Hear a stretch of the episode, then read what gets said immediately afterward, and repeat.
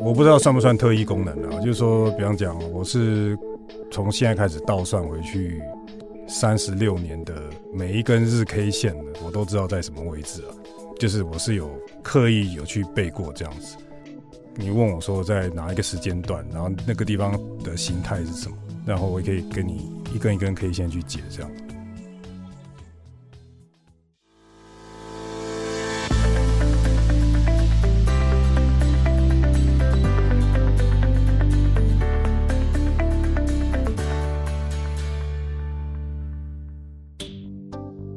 早安，你好吗？欢迎收听老周的 Money Talk，在这里我们一起听故事、学财经。今天呢，要跟一位专业的投资人来聊一聊他的生平的故事哦。其实，在媒体工作中，我最享受的一个环节就是能够发掘一些投资高手，然后听投资高手他们是如何入行、他们的挫败，然后他们的领悟。当然呢，因为各自的人生经验的不同，他们的投资心法其实都带有各自鲜色彩鲜明的这个生命的历程哦。所以，其中一个很特别的印象就是，只要能够对一二六八二这个数字有背后有能够解读出很多故事或者是他的经验的人，这个人一定是老股友哦。所以，今天我们这集节目邀请到的这个《天下》杂志出版的新书的作者呢，《一线致富》的作者梁展家梁大哥呢。我觉得他的人生的转折，呃，有一点跟我有一点类似，就是我们都是很小的时候就因为家人的关系就开始看了股票，就认识了股票。像我也是，我是我是家人，从我小的时候就买股票，然后我就知道说，哦，原来有一个东西叫股票。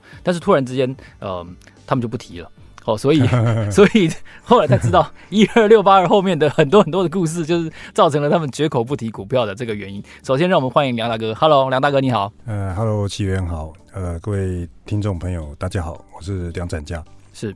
作为一位这个全职投资人哦，我们很好奇，很多投资人都会问说，到底他的生活要怎么规划，然后他的一天的作息是怎么？所以，首先我想先请教一下，在这本书出版之后，嗯，大家问你最多的，比如说你上节目到现在为止，问你最多的问题，大概跟你的投资的作息有哪些相关性的问题吗？哦，像呃，这个关于作息这一题也确实有被问到了。对，那简单来讲，就是我的答案会让大家有点失望，这样。哦，真的吗？怎么我说？就是我说我除了在这个，就是跟投资直接相关的这个时间以外啊，基本上都是跟太太一起做家务，还有带小孩这样子。哦，所以你严格来说，你并不是一个我们想象中花费大量的时间去、呃去对，去投入很多的研究，或者说去看这个股东会的记录啊，去财报的附注里面找哦对，很多的记这录。个这个会让大家有点失望这样子。对，那我们我们从这本书当中，其实我读完之后，我就觉得你在很多的这个 try and error 当中学到了，嗯，自己在市场上生存下来的一个方法哦。所以，所以在你介绍了你的这个作息之后，我觉得很好奇的就是说，因为你也也写作过这个个人投资经验的这个这个是主题的书，所以这样子的主题的书如何去激发出，就是你怎么样去累积这些素材，从你的投资的日常当中。怎么去累积？是你平常就有一个做笔记的习惯，还是说你很呃容易把一些重大的事件去联想到自己的嗯投资上面、金融上面的成果？是这次这单是获利了，还是没有赚钱？你平常会有这样子作业的习惯，所以能够让你有这么多的素材可以创作吗？素材来讲，应该是说，嗯，事实上前几天有一位这个个有碰到一位高中同学啦，是哦那就跟他聊一聊的过程里面，他就问我说：“诶，你这个，因为我们是高中同班嘛。”他说：“嗯，高中的时候有发生那些事情嘛？就是是在我书里面写到的部分这样。是”他说他真的不记得这样。是我我那时候是回答说，可能我比较像是一个边缘人物啦，所以就是比较多时间可以在旁边做一个观察， 旁。观者对，那就看到就顺便就记住这样子。是嗯，哦，所以所以其实你容易嗯从一些小事件当中去累积出你的心得，因为我读完你的书嗯之后，其实有这样子的一个感觉，就是每一次，比如说哎、你操作基金哦，或者嗯说你在前往新加坡工作的一些嗯很小的一些事情、哦，比如嗯说你记录你的那些呃女同事们她们的作息非常的辛苦哦，我觉得我觉得嗯你在小事情上面的一些记录，其实对。你的整整本书的形塑是有一个很鲜明的一个印象。所以如果说，嗯，这个习惯在在你创作书籍当中有一个很好的帮助的话，你平常或者说你这一路走来哦，嗯，这个创这个创作或者说记录笔记这个习惯对你的投资曾经发挥过一些帮助或者是效用吗？比如说拿来检讨啦，或者是拿来比对，有这样子的效果吗？呃，比比方讲，在书里面，就像这个奇缘说的，你可能是对什么人物的刻画好像比较详细，对是吧？对。那这部分倒是没有什么笔记了，纯粹是就是刚嗯好就是印象印下印在脑海里面，然后就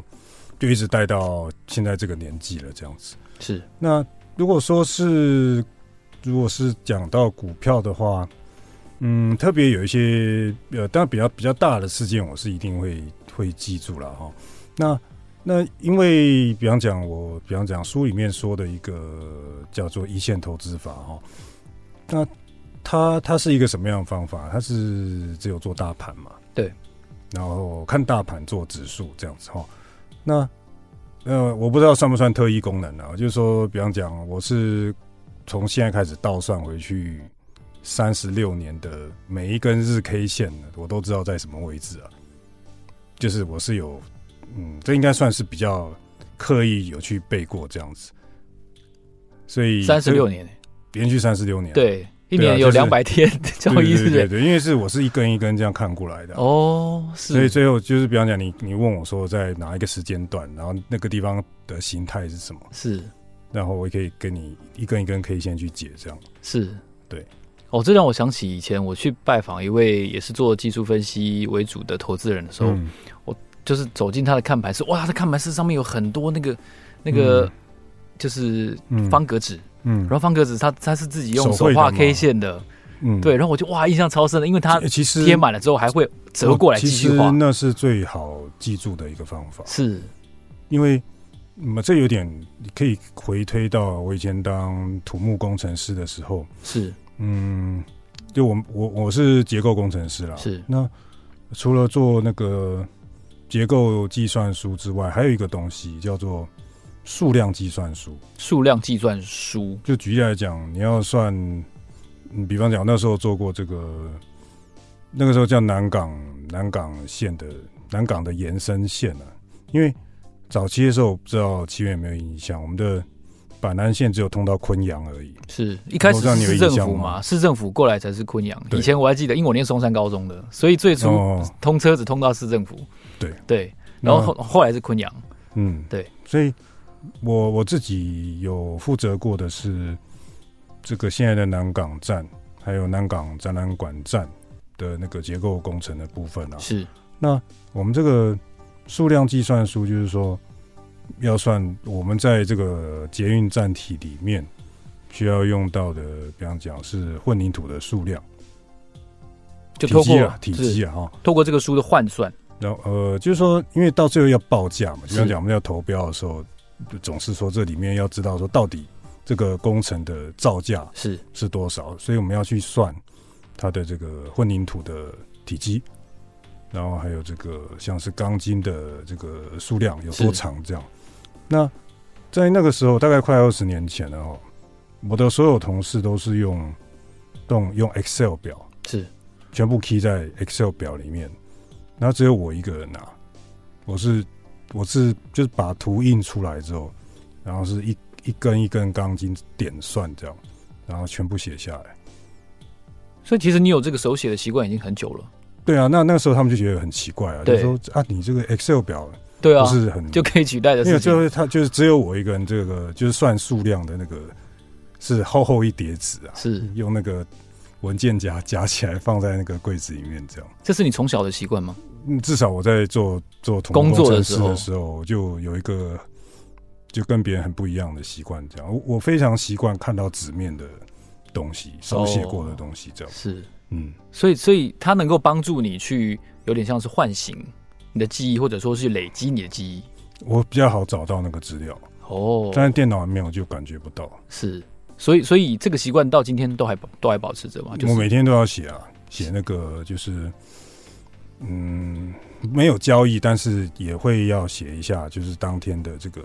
就是盘形啊有，点像杂技这样子的要感觉写。，已是经写了十十十五年了吧？哇，你觉得这个这个习惯从你当技师节目这个土木结构技师的我没阶有段，我没有考上技师。是，所以过来过嗯来这个工作过来，呃，现在全职投资的工作，嗯，它还是很有帮助的。我习惯手写，哦，，对，有手写的东西。是。嗯，那我就很好奇，我想问下一个问题，就是嗯你在书中提到了你成为一个全职投资人的时候的一个心理转折，嗯然后还有你周遭人对你的一些挑战，，嗯或者说言语的瞧不起嗯等等这样子的一个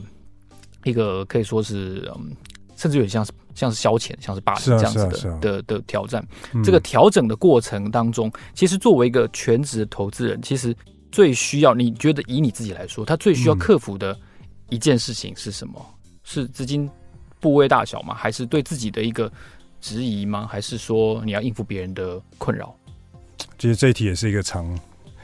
一个是常被问到的问题啊。对，因为因为很多人肯定，比如说在二零二一年嗯的时候，都会想要做全职投资人，嗯，但在二零二二年的盘市当中，他就打消了这个念头。嗯那到今年好像又比较好做了，这个念头又跑出来了。嗯嗯，所以他就会不断的就是说，我是就好像我们有点说要不要去创业一样。嗯所以对你来说，你作为这个过来人哦，嗯你自己的经验，你在哪一个面向上是碰到你觉得是最难克服的？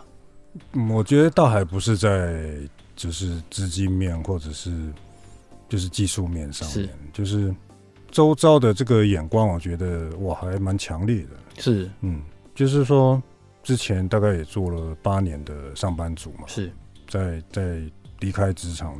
去做全职交易之前，因为我你我不知道吉远有没有注意到我的那个学历的那个部分啊，是就是自己来讲，觉得是自己蛮肯定自己念书或者工作都算蛮认真的，啊求学工作上算是认真的人啊，原来会是在这一条轨道一直下去的，对，这应样该子是一个嗯，好像蛮可以预期未来的一个职场升迁啊，还是怎么样才对啊？对至少年轻的时候是觉得应该是这样吧。是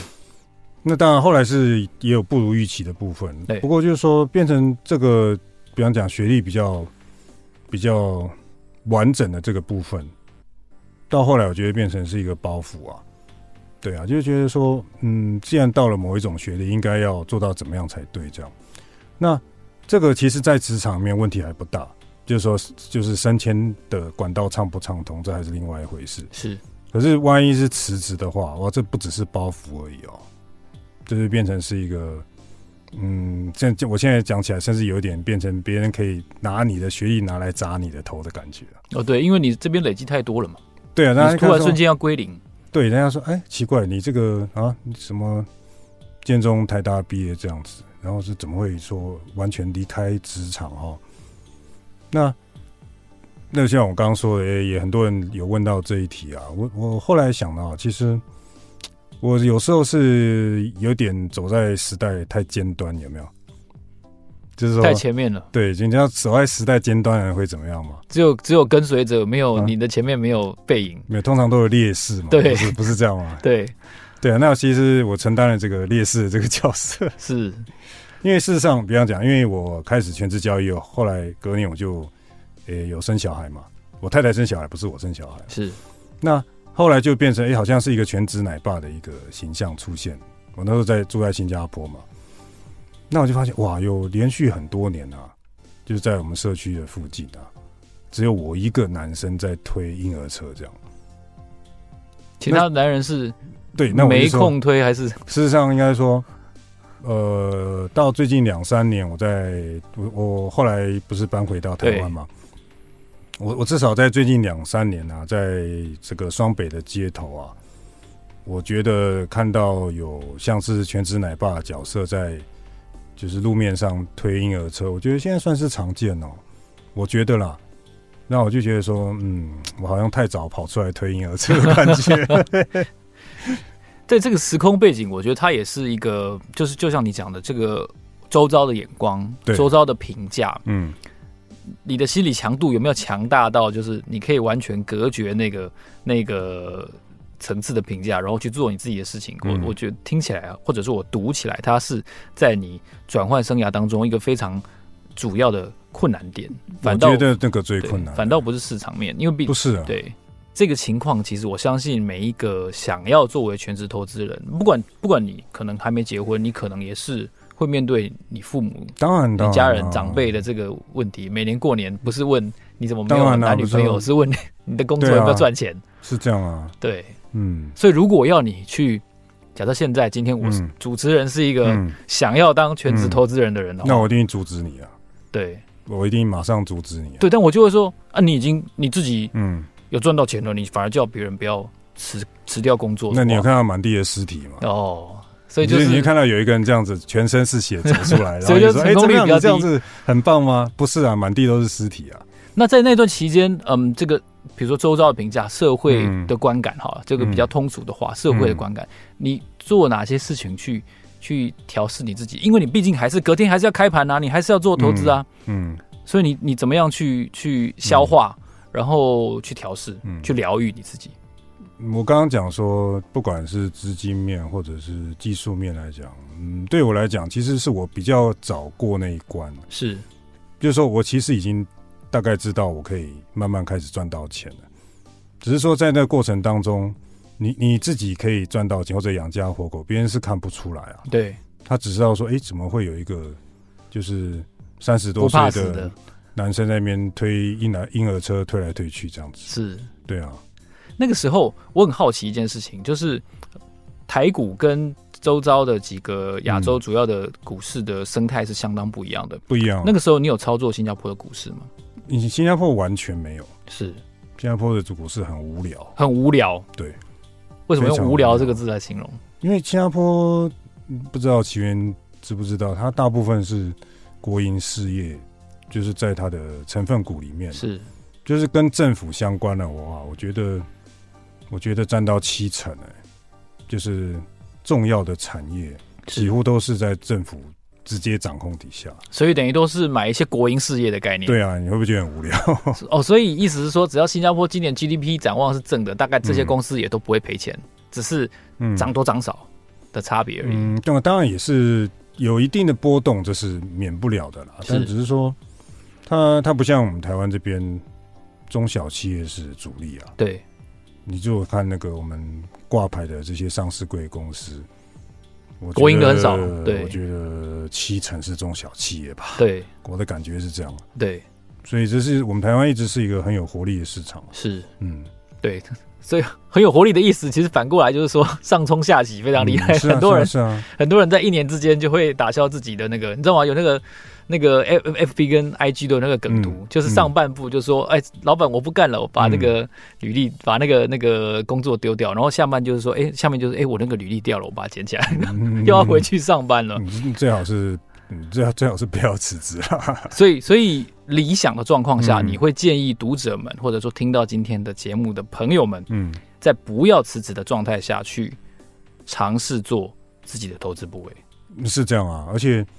也其实因为也刚好在我书里提到的这个方法，是它蛮适合当做你一个在年底的时候给自己做一个增加年终奖金的辅助工具啊。对，刚好因为现在也差不多快要第四季了，对啊所以适合做一个二零二四的对年度的计划啦、展望。对，因为我这个方法其实它不太需要占用你什么时间这样子。对我，你这样提起，我就很想要进一步追问，嗯就是说以十日这个这个嗯指标来作为一个进出基准的时候，嗯，它它有没有一些比较容易失准的情境，或者是你失准的经验？所以其实如果是要讲啊，对我们这个书里面有讲到一条线嘛，对，叫做一条十日简单移动平均线这样。是那这个或者叫十 MA，那这其实这是非常普遍，就是大大家的手机的 APP，非常习惯用的，很简单就可以看到这条线这样。是那那我我会觉得用失准来形容它会有点不准确，为什么呢？因为我们我们那个做法，我说叫一线二四三进出嘛，是所以换句话说，这个是说，这个三进出的意思是说啊，我用刚刚讲的那条线是在十月、十一月还有十二月，哦，找寻相对低点买进，各买进一次，然后到一月份趁这个大盘台股大盘拉高的时候呢，把它卖出这样。那从刚刚的这个做法，你可以看到说，诶，我只是在十月、十一月、十二月各自寻找一个相对低点，它并非绝对低点嘛。对，所以换句话说，这个方法的初始设计就是不准啊，就不需要不需要准啊、判断出一个非常的谷底，所以就没有失准，因为它就是不准，是，它每一个绝对都不准。就是它一开始的局限。对，就是我们把它设计成是一个，呃，尽量在台股第四季呢找寻低点，然后把它成本平均在比较相对低的位置这样，是，这是我们的目的啊。哦，所以所以其实我我觉得虽然说台股的，我刚才说上冲下洗，然后嗯刚才展家兄说是这个活力非常旺盛，但确实，嗯，在很多的时候，其实很多的年度，其实用这个方法，依照依照嗯刚才书里面提到的历史资料来看的话，嗯确实年底会是一个比较容易判断出接下来表现的一个时机。对啊，对啊。是，事实上，如果你书里面有看到说，我有整理一张表，是过去三十六年，如果照我刚刚讲的方法去做的话，就你会得到很不可思议的，连续三十六年都是正的绩效哦。是，嗯，我多多少不一定，但是一定是正的哦。是，嗯，那你是其实你在书中也提到，你尝试非常多的门派，然后然后投资的方法学，嗯然后我相信其实很多的听众朋友也都是如此啊，哦，就是一开始可能是基本面啦，然后技术面，然后后来听人家说哦，这个董监持股很重要啦，所以又开始研究董监持股高的公司。嗯，然后最近当然最近这十年因为低利率的关系，最热门当然就是存股这嗯个流派了。所以所以这么多的方法当中，其实你大概实际应用过、操作过哪些？觉得你可以值得一提的方法，你可以跟大家介绍一下吗？然后后来再慢慢你变成这个实嗯你说这条线值。得一提的赔钱的方法。呃，对对， 值得一提。我觉得，我觉得很从我以前在写写嘿报道的文章，一直到现在，我一直都非常喜欢让大家去谈他们赔钱的事情，因为我觉得嗯最有经验教教训跟价值的，一定都是在你赔钱的时候发生。好好好好，对，那那我们就提一下，刚才讲书里面我有花一些篇幅讲说，成股它可能有哪些先天的缺陷嘛。哦。是那我就以实际的例子啊，就是说，实际上我也有存过啊存股这件事情。是是在什么时候呢？嗯，如果就是照现在大家一般的理解的话，存个两年左右算不算存？其实已经算吧相当一段时间大了，概算吧对好，有些人觉得自己存三个月就在存股了，好、啊，对那我就讲，我从二零，我我有很多种不同的投资的模式啦，但是从二零零二年的七月到二零零六年的一月这一段期间，大概也快四年吧，三年半到四年嘛。对，这是非常纯粹做存股这件事情。是那你会你会发现，其实，在那个二十年前，根本没有存股这两个字，没有没有没对有吧没有，最多叫做嗯，也许叫长期投资，是不是？对，那我在二零零二年七月到二零零四年的二月，我存过的股票叫联电。哦，那联电算绩优股吧，算算是算了对老老牌的绩优股啊。对，然后结果这一段时间存下来，因为它跨到两个年份嘛，所以还碰到两次除权除息，对不对？是然后这两年存下来啊的报酬率是负百分之十五。不过有一个前提哦，就是大家如果稍微回、回顾一下零二年嗯，到零四中间有一个 SARS，所以那段期间就我们如果从二十年的嗯 scale 来看的话，其实相对来说第一个成交量是比较低的期间，是然后啊第二是个啊也是台股整个不能说台股而已啊，它整个台湾的这个政经环境备受考验的那个那个阶对，段就。是这个陈总统的第一个任期、啊对对，对对对那时候成交量真的很少，对，少数政府的那个时期，成交量很很低甚至非常低很低很低对这样，负百分之十五哦，你可以想象吗？我是从四十二块买，然后出去的时候是三十块这样子。是什么因素终结了你的存股之旅呢？嗯，事实上那是那是第一次，然后后来我后面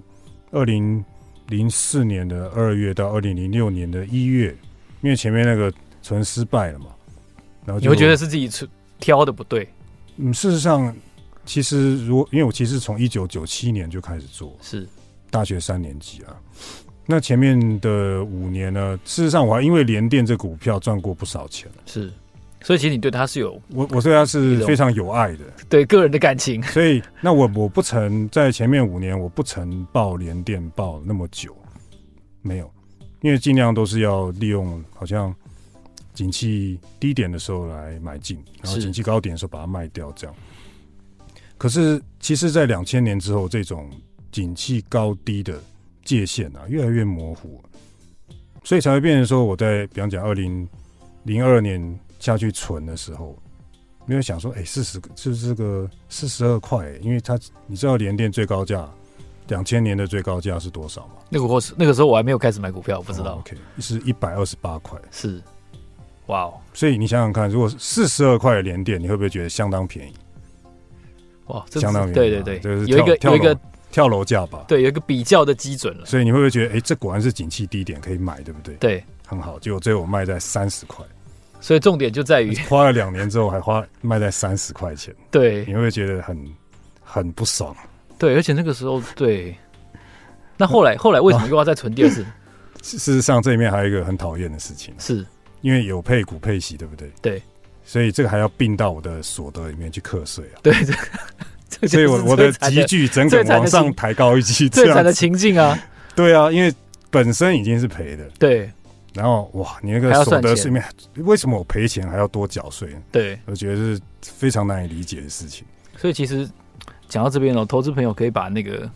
自己的那个税单哦，跟你的这个证券的账户的所得可以拿来对比一下，就到底第一个你这笔交易现在到目前为止是不是正的，然后第对啊二个、它对你的这个股利所得净就额是到底带来多少？这叫双重伤害。啊对对对，真的是双重伤害。对啊，很多人是双重伤害，他觉得没有，但是这个心理误区就在于没有啊，我但是的账因为户有我钱领到进来啊领。到很多的股息对对股利对啊对对哦，不对，你要全部把它 加总啊，对，你才知道说，哇靠，是双重伤害这样。所以你你在书中当有一个特别独立的一个章节，就谈到说，其实存股的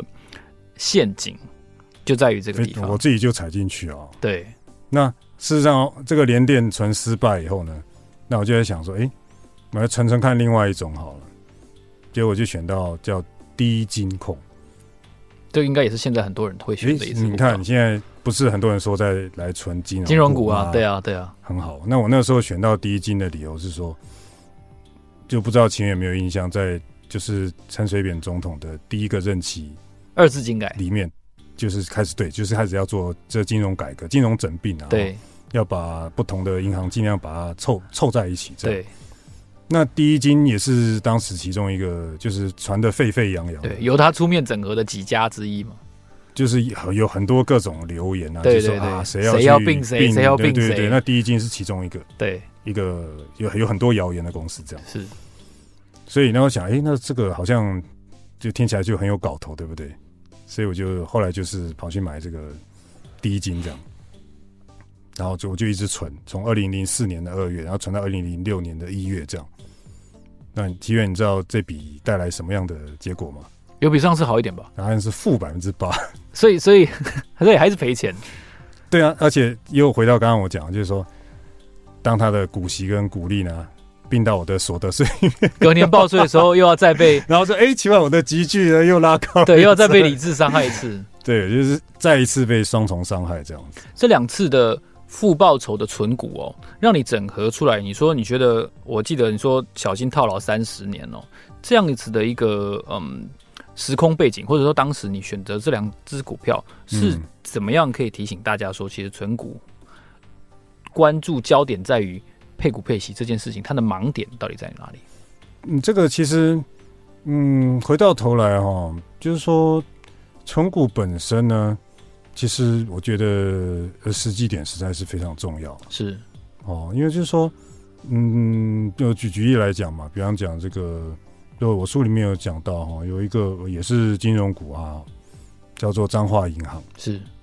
哇，那这个是老牌中最的老牌的金融股了哈、对，那你万一是在这个一九九零年的高点，哇，你看，哎、那个张银在那时候叫三商银，对三商银，。哦对对对，换句话说，都好几百块吧，我记得哇，是一千一千多，块，Oh 好 my 像 god，是一千一百多块、哦，是。因为国寿。国那时候对不叫国泰金，那对叫做国泰人人寿嘛，寿一九七这样，嗯五我记得，没错。那对，就是万一你不幸是在一九九零年存到一千多块的张银的话，你知道，你如果从那时候一直存到存股、配股配息，到现在配三十四年之后，会发生什么事情？你知道吗？还是 minus 的吗？哦我看可能到一半都还不到 到这一样子，半都还不到，就是如果过了三十四年啊，你想，那那你比如说，差不多人的半生都过去了吧？对，你却就是我意思说，如果你倒推回去到一九九零年，这个不是一个，就是说，假设那个时候的人有在做投资的话，他一进场，因为他是成交量一直是前十名的呢。对就换句话说，这不是说你很容易可以散掉的股票、哦，，对，没错，就是你一眼就哦，这个成交量超大了，超对超热门的嘛。然后、呃、你看我的左右邻居，大家都在买这一这一只啊，所以你不小心就会套进去。那如果是你变成纯股，你就惨了。就犯下了一个我们常常讲，但是我觉得又非常多人，我们我们其实也做过很多，或者说报道也发过很多，聚光在配股配息这件事情本身，它思考是有一个误区的。但是我觉得台湾的投资人，我不知道是作为一个整体，我曾经在就是我们前面的节目讨论过，不知道是大家是不是台湾人年纪越来越高，哦，希望有一个第二份的现金流，它不能说是嗯，这个这个收入，它嗯纯粹是一个现金流，还是说大家的心理陷阱就觉得说股息进账那个就是多赚的， 所以大家非常痴迷于这个股息。然后在我在我很小的时候，那个时候我记得大家的股票都是配股的，然后慢慢的、嗯慢慢的，后来才开始配现金。嗯，应该是员工分红对分红费被用化划的以前关系。对对对，所以所以这个现象，我觉得你这个展家兄的这个两个例子也也已经告诉大家了，不是最近这几年的事情哦，嗯，是已经超过十年以上历史的，就是如果你选择了一个一个个别标的，嗯，那你碰到它的经营的逆风，或者说大环境的不利的因素的时候，存一段期间几年下来，你还是负的报酬，那那那更不要讨论通膨的问题了。所以它嗯实际上，我觉得存股这个行为确实存在一个很大的风险。是啊，真的是很大的风险。这个刚好也可以借这个机会去去提醒大家。那我也想请问，你觉得你在股市当中，你犯过一个最大的错误？就如果如果比如说你的小孩问你说，嗯你在股市当中觉得最后悔，或者说最应该要，如果可以重来的那件事情，可能会是什么？那那个时候为什么你会犯下这样子的错误呢？哇，讲到错误哈，有时候错误还不一定是亏损哦。哦，为什么？为什么？举例来讲太，早卖掉赚钱的，哦，举例来讲，这个哇，太早卖掉嘛，嗯，不是这个状况，哦这个是，嗯，其实书里面是有提到这一段哦，是像是这是从我刚刚讲那个存股再往前推一点，发生过一件事情，就是从二零零一年到二零零二年的时候，做过一我做过一一档股票叫南亚科技，是那这个这个大概是我我我到我因为我从一九九七年做到现在二十七年了嘛，这个这个股这一档股票是我印象最深刻的。但那个时候刚好是九一一事件之后，整个全世界股市还没有从震惊当中复原的那样子的一个一个背景，对不对？那那个时候南科发生了发生了什么事情？嗯，那我那我这个简单描述一下这个状况哦。嗯，我前面有提到说，我其实对于股票抓高低点啊，算是我我自认为算是有一点在行了。有那个手感的，就是前五年啊，就是说举例来讲，就是说大盘大概在六七千点的时候，我大概就会把所谓的好股票买一买这样，是然后大概在九千点以上的时候，我就会把它全部卖光这样。是那我用这个习惯，大概在一九九七年到两千年这样的做法都很好用。那我特别喜欢做的又是电子股，特别是半导体股这样，是所以像什么台积电啊、联电啊、日月光这边我都做过。是事实上，刚刚讲到，我所以说说到那个南亚科技哦，它是半导体股没有对错，可是它绝对不是什么晶圆代工类的股票。是那它有一个特性是什么？就是都在半导体类股里面呢、啊它的股性比较活泼。就是假设说台积电涨百分之二十的话，在同样的期间呢、就是 DRAM 类的股票可以涨百分之四十，反反之亦然啊。特别活泼，反之亦然啊。对对就是 台积电跌百分之二十，那低它会润股跌到可 以跌翻百掉分之四十这样。那因为我自己认为前就是一九七年一直到两千年，我觉得啊，这个半导体的这个规律我已经摸透了，很可以掌握了，是所以应该来挑战高一个等级的标的。是，所以我就在两千零一年的六月的时候，事实上那时候大盘大概是从就是一万多点下来，已经修正到差不多五千点哦。那我刚刚不是有说，我大概就跌一半了、欸，对，那我其实之前的经验大概六七点买一买，等将来如果弹回来到九千点以上卖掉，不就好了吗？对很简单，不是吗？好，问题来了，所以我那个时候两千年的时候把股票卖光以后，我就一直等啊，等它一直大盘下来，等它下来，等它下来，但等到过了一年多之后，诶，果然到五千点左右，等到了，我等到，然后呢，刚好那时候有一个新上市的，因为在这个第一任股里面呢、啊最后一个上市的，呃我不说后面的华雅科技了，我说在当时最后一个上市的叫南亚科技，是因为它是在两千年的时候八月的时候上市，那它就是很衰嘛，因为已经整个景气都不好，对，所以它上市之后就是从七十七块左右一直往下跌。那等到我刚刚说的这个两千零一年的六月的时候呢，这七十七块啊，已经剩下二十一块了。超过三分超过三分之二的跌幅、欸，那你会不会觉得很便宜？对真真是太便宜了，很便宜对不对那太好了，所以我们就赶快买一买这样。对现在想说这个东西要弹个一倍不是很简单嘛？对，因为高点是七十七块嘛。好，结果二零零一年六月买进之后呢，诶，也不也不知道也没有发生什么事情呢，它它还在继续跌这样，就是二十二十一块开始哦变成一字头这样下去，等到大概九月初的时候，大概剩下十三块哦。那我觉得这其实这种事情我都不太紧张，因为我认为将来就是反正这个东西就是一定会弹上去这样。九月了嘛，二零零一年九月，接下来九一一就到了，对所以我刚刚讲那个大概十三块左右，我认为哎这个跌不到哪里去啦。然后九一一之后，就是那个两个飞机砸在那对，个撞在那个双子世星大贸楼，世贸大楼之后，你猜猜看最后跌到哪里去？应该个位数应该有吧，都十三块了，肯定跌到个位数的，对，最后打跌到七块九毛。七块九毛，所以从是嗯二十一块又再跌到，你又再砍了你不觉三得分之二，你会不会觉得很不可思议？ 那好在就是我那时候比较年轻啊，是就是说觉得我、不管了，反正要硬盯过去这样。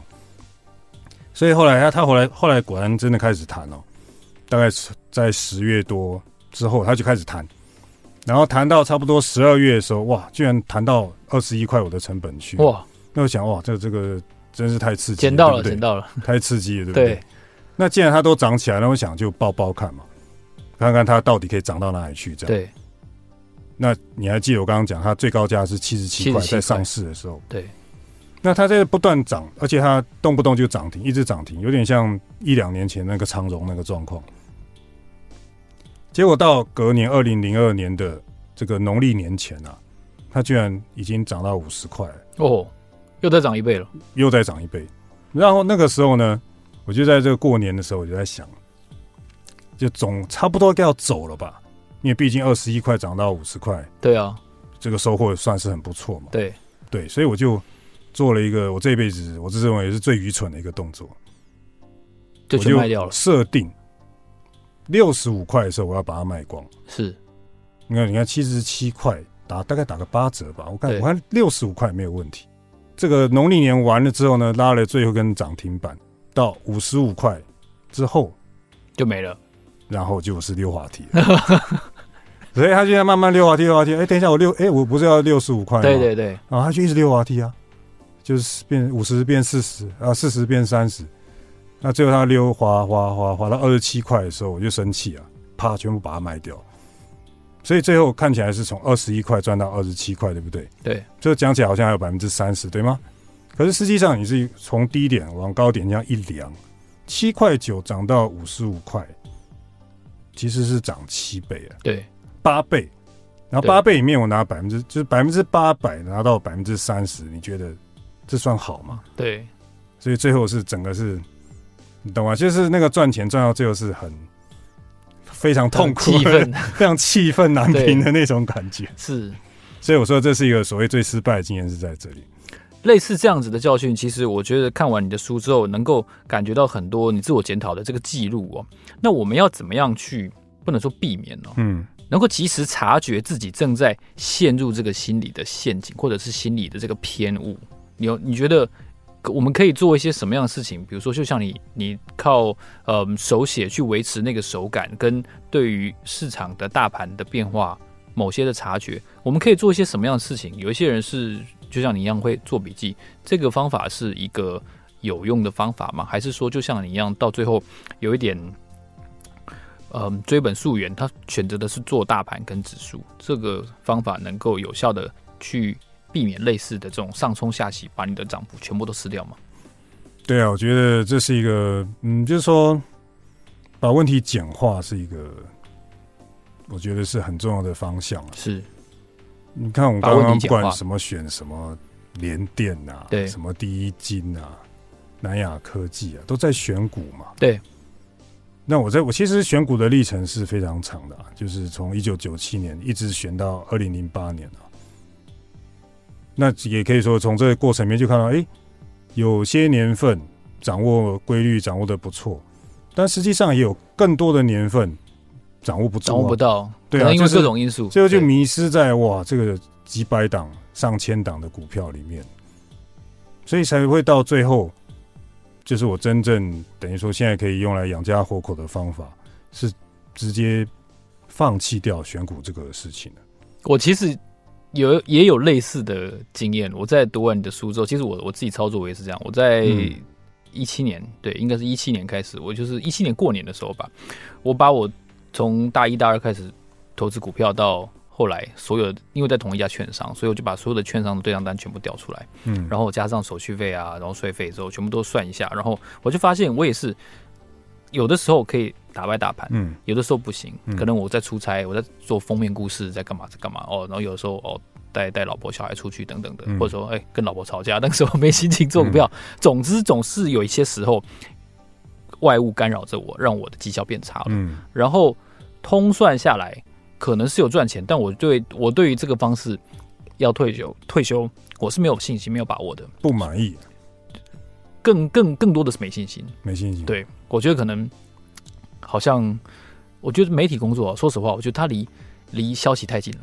嗯实在太容易被影响了。所以后来我就我就我就 躺平了，我就直接买 ETF，然后到现在我那都你都没有再更动过。那你跟我是走一样的方向。对，我就整个放弃了，所以，所以我现在也都不吝说，我其实以前严格来说，我觉得我的绩效，如果加上通膨的话，可能就是输落落后整个过去从零，我从零一年开始买股票嘛，嗯，对啊，我从零一年到现在，哇，应那该你也是很早哦。对啊，我小学的时候，我我爸妈都买股票啊，嗯，小一啊，然后就一二六八二那一年，嗯，然后他们突然之间就不讲了。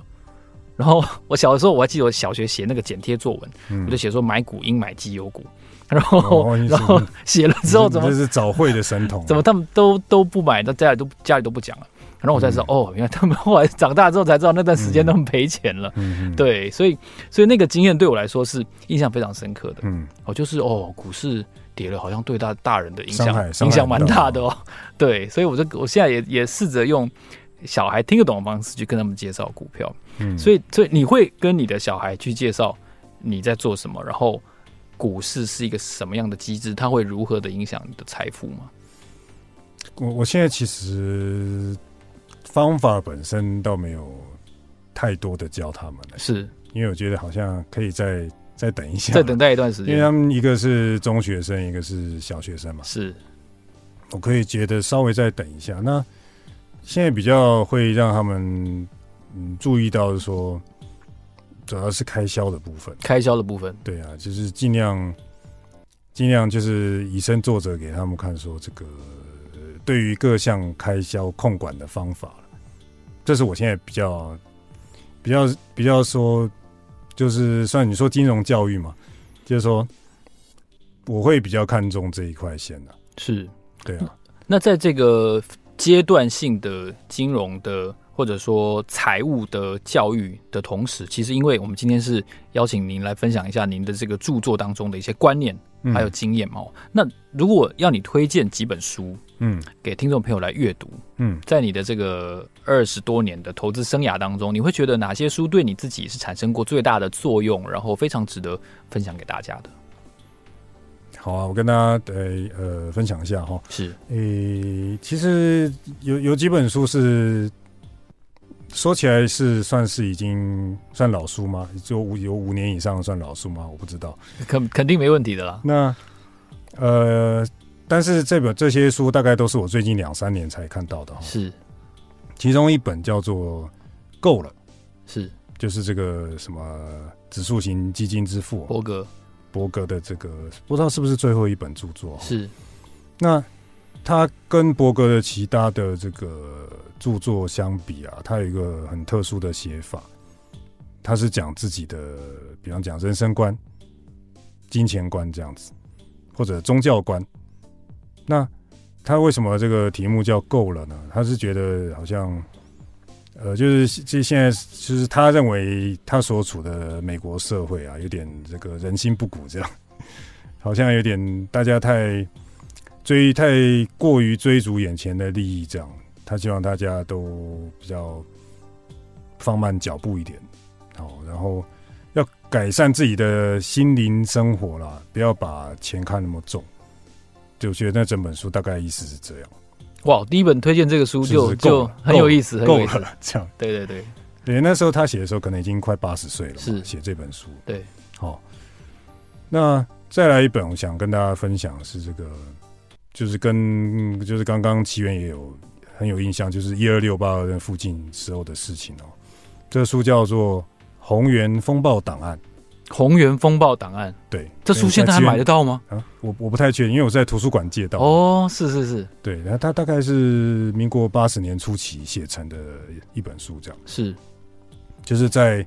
呃，不知道奇缘知道这个红源对，地下有印象吸金有印这个象。事我听情嘛我听大人讲过之后，我后来自己上网有查过一些资料，对，这就超巨型的，非常非常有趣吸的一金案个，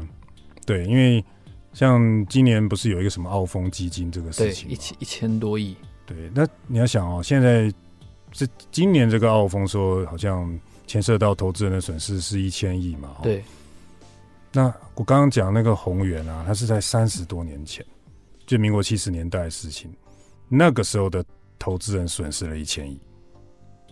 哇那跟现在的一千亿的分量是不一样哦，哇，那个时候的房子可能是现在几分之一的价钱而已，对，所以理论上是嗯好几嗯千亿的新台币的市对现值，对对对，就是那这个这个就是，因为从那本书里面，他把就是宏源怎么样从一开始小小的一间地下投资公司，然后慢慢哦越滚越大，越滚越大，到最后就是他他最后很有名的一个是在这个这个那个时候有一个台北体育场，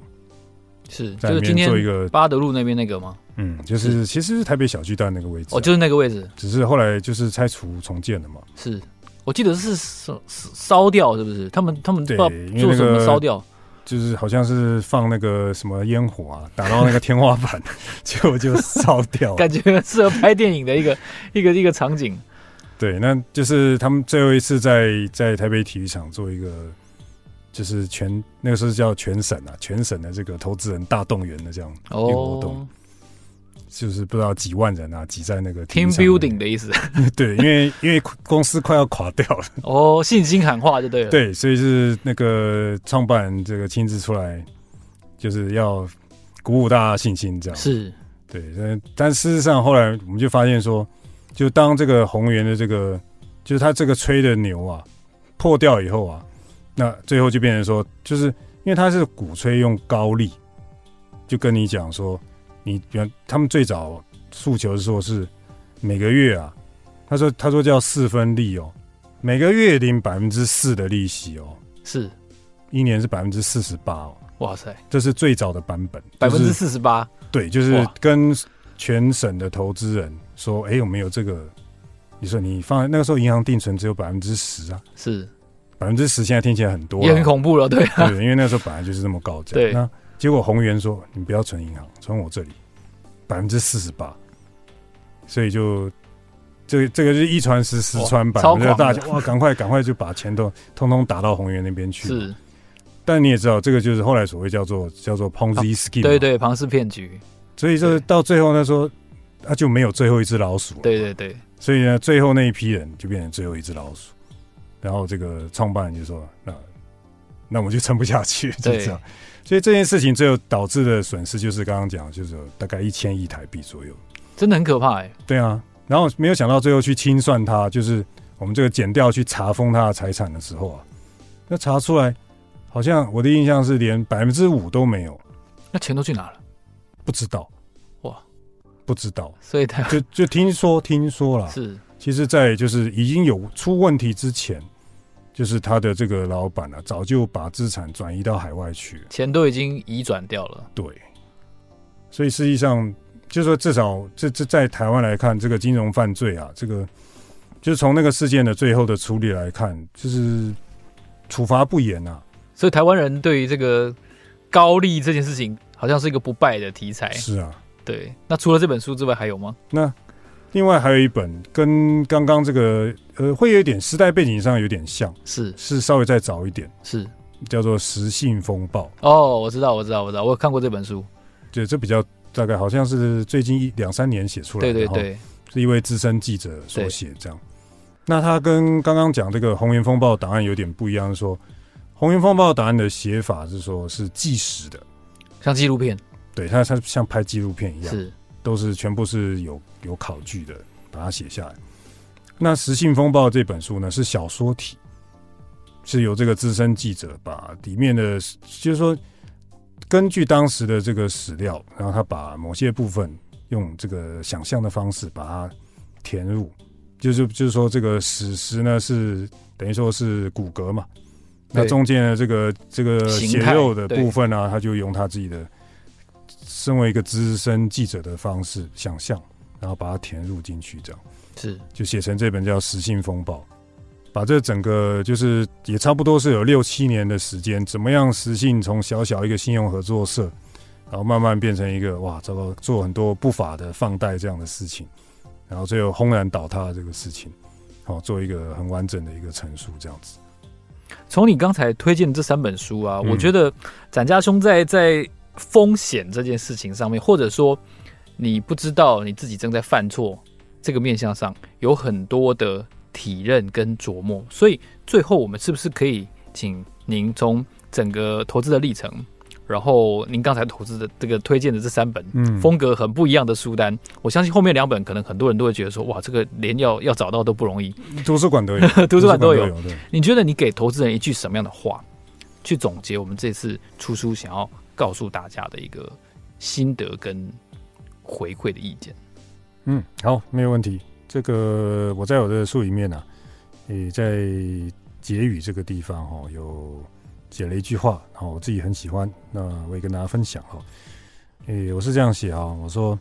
诶，赚钱啊是为了给周边的人改善生活，那不是为自己啊增添账面上的虚荣感。哦，那我觉得，诶，我特别注意到因为最近好像有些人啊，那个做投资啊，做到好像有点太关心钱本身这个事情哦，好像一直在算说，哇，你看我现在存了几百张股票、啊、还是什么这些东西。对，但是我觉得会有点，有时候可能会忽略到，其实周边的人啊，他未必那么在意这个事情，他比较在意是你对他好不好，而不是说你有几百张股票。哦，那我最后就是把这个跟大家分享。对，我觉得，但难免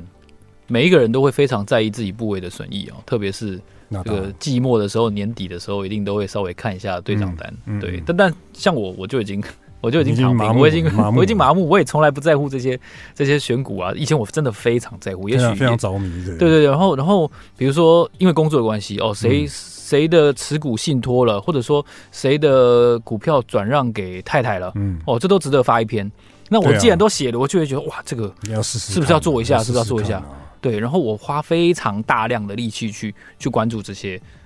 部位，嗯对于我的工作跟对我的人生、嗯财富上面的变化。嗯后来我就发现，哦，真的很疲劳，真对的不对，对？非常非常非常疲劳，有点像对啊是用电脑用太多那种感觉。是啊，是啊，所以后来我就放弃了。那太好 了。对，所以所以其实也许是因为这样，所以我才有时间做这个节目。 哦，对，有道理，对对对有道理，所以刚好我觉得也借这个机会哦，把展家兄的这个整个心得呢，能够完整的分享给大家，也是我猜测展家兄在这次写作这本书的时候的一个非常重要，就是不要忘记你的初衷。所要以照照顾好身边的人啊，对对对，所以这目的才是我们的个呀目的嘛。，不是赚钱啊。对，在市场中取得一定成绩的展家呢，把他的整个心得，然后他的历程，很完整的写给大家。然后我觉得从中我们可以看到一个全职投资人他的一个呃半生的回顾吧，可以这样说，嗯也把他的经验呢呃给大家分享。所以今天非常谢谢展家来到我们的节目现场。好，谢谢奇缘，谢谢各位观众朋友。好，老周的 Money Talk，让我们下一集见，谢谢，拜拜。